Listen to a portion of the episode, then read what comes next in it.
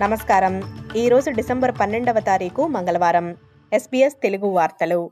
చదువుతున్నది సంధ్యావేదూరి ముఖ్య అంశాలు రెండు వేల ఇరవై మూడులో పెరిగిన వడ్డీ రేట్ల వల్ల సామాన్య ఆస్ట్రేలియన్ ప్రజలు ఎంత ఇబ్బంది పడ్డారో తనకు తెలుసునని reserve bank governor Michele Bullock చెప్పారు. ద్రవ్యోల్బణాన్ని తగ్గించడం విషయంపై ఆస్ట్రేలియా ఇతర దేశాల కంటే వెనుకబడి ఉందని అన్న విషయాన్ని ఆమె తీవ్రంగా ఖండించారు. సెంట్రల్ బ్యాంక్ ద్రవ్యోల్బణాన్ని తగ్గించడానికి జాగ్రత్తగా వ్యవహరిస్తోందని దాని సంబంధిత డేటాని పరిగణిస్తోందని ఆమె చెప్పారు. రెండు వేల ఇరవై మూడులో పెంచిన వడ్డీ రేట్లు ఇన్ఫ్లేషన్ను తగ్గించడానికి బ్యాంక్ ఈ చర్యలు తీసుకోవాల్సి వచ్చిందని చెప్పారు.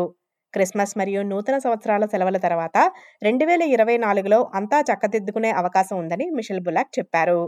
I know everyone's worked really hard this year. It's been a hard year. It's been a hard year for people at work. It's been a hard year for people who are dealing with rising interest rates and rising inflation. I'd like to think that we can all take some time to be with our families um, and um, hopefully things are going to get better next year.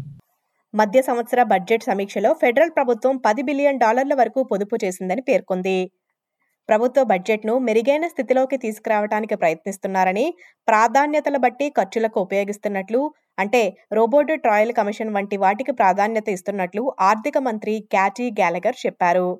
గత ఏడాది మేలో పదవీ బాధ్యతలు స్వీకరిస్తున్నప్పటి నుండి దాదాపు యాభై billion డాలర్ల పొదుపు చేసినట్లు ప్రభుత్వం తెలిపింది.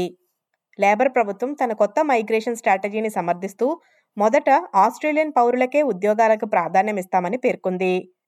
రాబోయే రెండు సంవత్సరాలలో వలసలను సగానికి తగ్గించే ప్రణాళికను ప్రకటించి రాబోయే దశాబ్దంలో అత్యంత నైపుణ్యం కలిగిన అవసరమైన కార్మికులను తీసుకువచ్చేలా ప్రణాళికను ప్రభుత్వం సోమవారం ప్రకటించింది.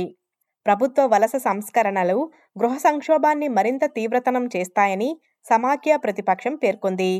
ప్రస్తుత గృహ సంక్షోభానికి పరిష్కారంగా వలసల్లో ప్రతిపాదిత కోతన గురించి కొందరు వివరించారు.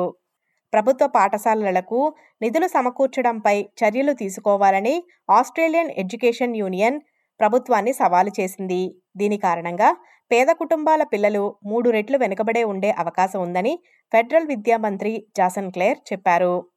మరిన్ని నిధుల కోసం దేశవ్యాప్తంగా ఉపాధ్యాయుల ప్రతినిధులు సిడ్నీలోని ప్రధానమంత్రి యాంతోనీ ఆల్బనీసీ ఓటర్ల కార్యాలయం దగ్గర నిరసన చేపట్టారు. ఈ వార్తలు ఇంతటితో సమాప్తం. మీరు వింటున్నారు ఎస్పీఎస్ తెలుగు. మరిన్ని వార్తల కోసం SBS dot com dot AU forward slash Telugu ద్వారా వినండి.